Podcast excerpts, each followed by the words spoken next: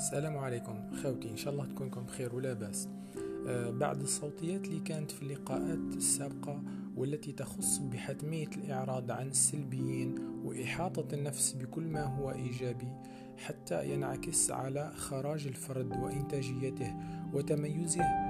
وكنا تعرفنا أيضا على ملامح وصفات الشخص الإيجابي الناصح وضرورة ملازمته واتخاذه خل مقرب من بين الخلان الآخرين.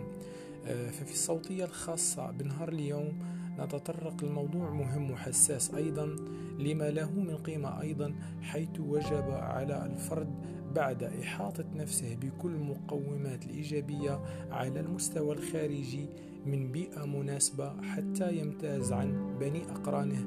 وجب عليه أيضا أن يهتم بجوهر مضمونه وهو السلام الداخلي للفرد فبه يسمو ويظهر جليا مدى تفرده عن غيره.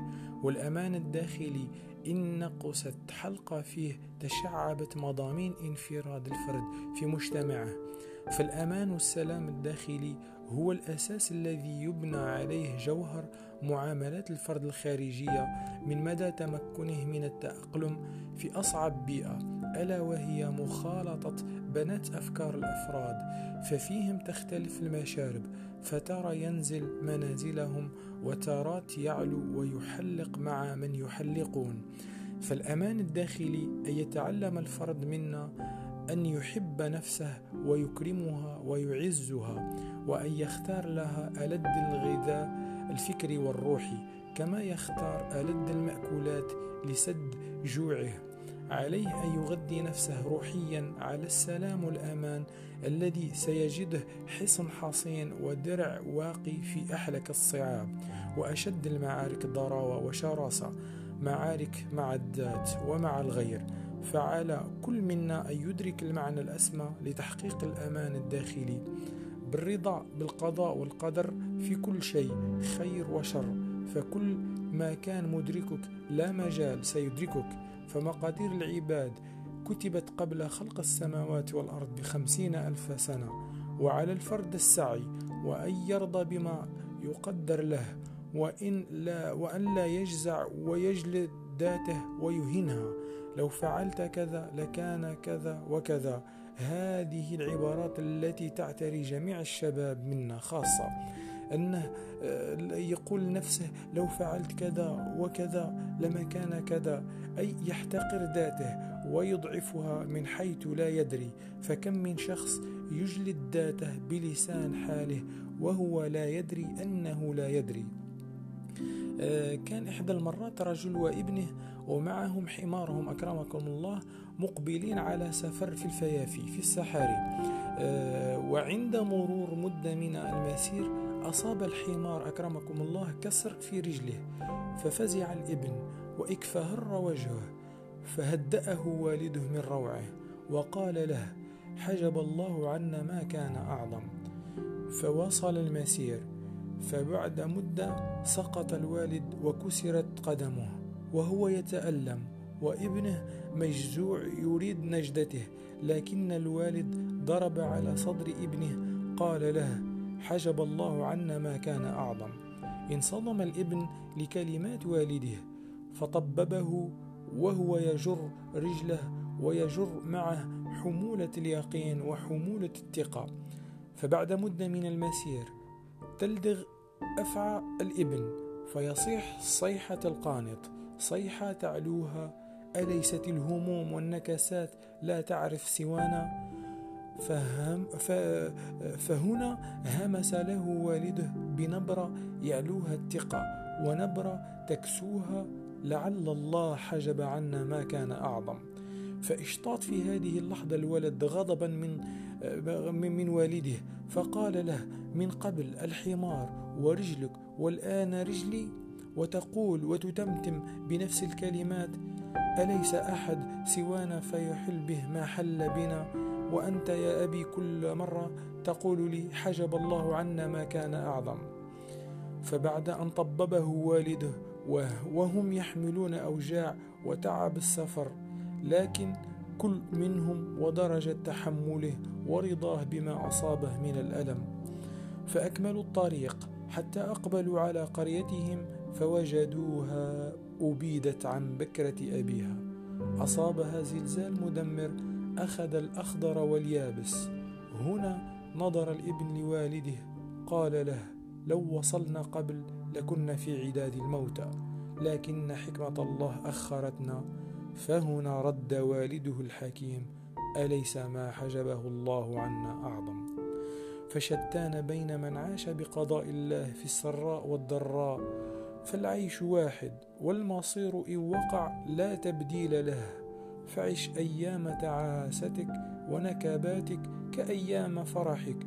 فعش اللحظة ولا تعطي الأشياء أكبر من حجمها لأننا ببساطة كنا ننتظر مضي أصعب الأوقات في حين أن الأعمار هي التي انقضت ومرت.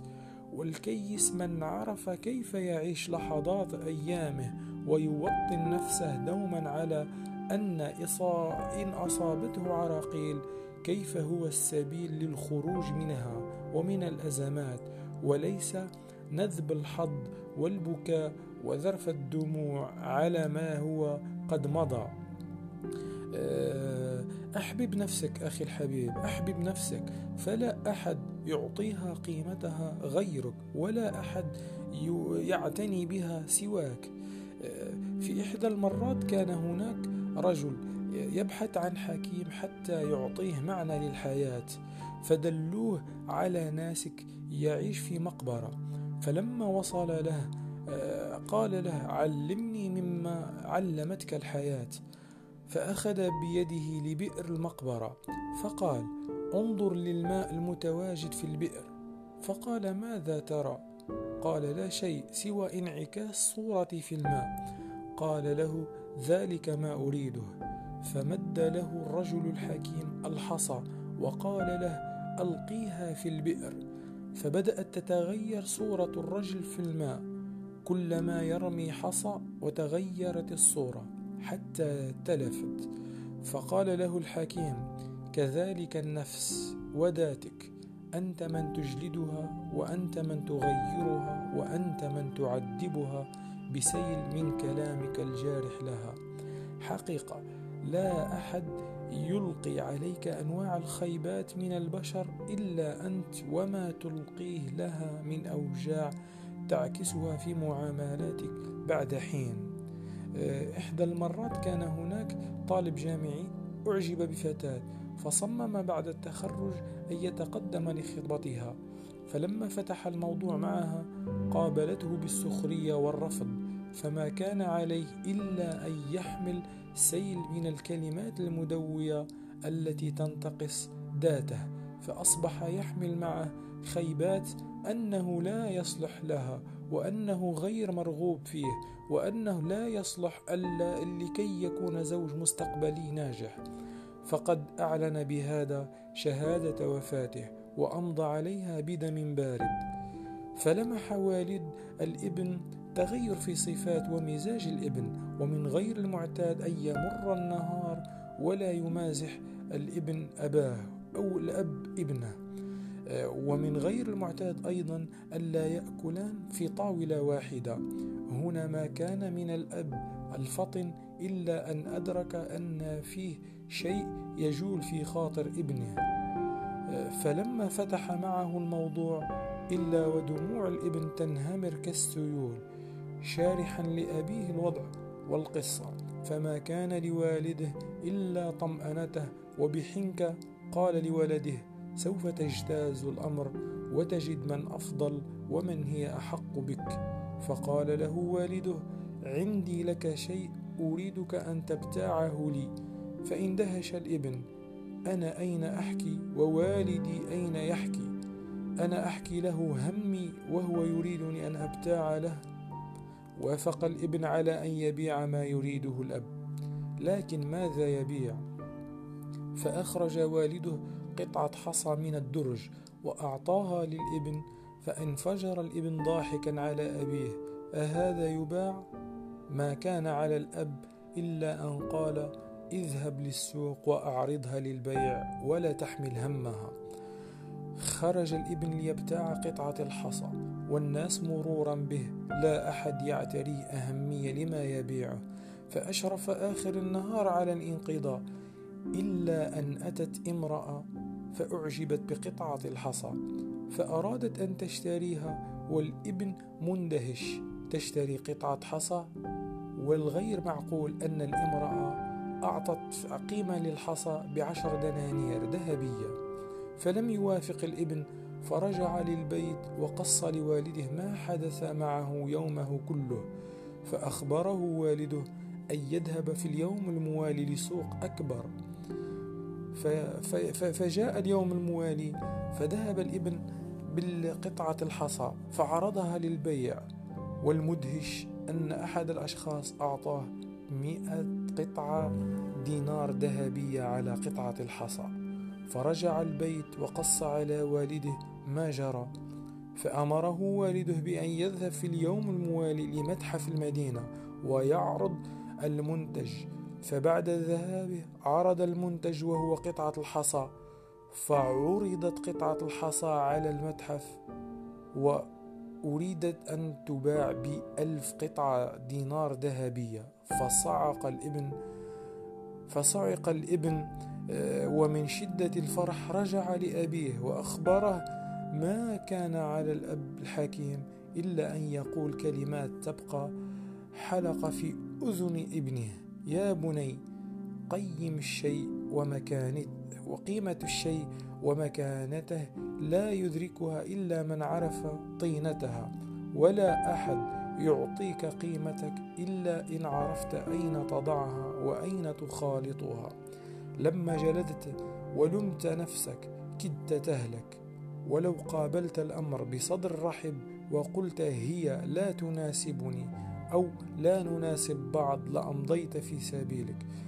من هنا خاوتي العزاز يتجلى لنا وجوب إكرام أنفسنا والاعتناء بها والرضا بالقضاء والقدر والعيش أيام الفرح والحزن سوا لأنها أعمارنا.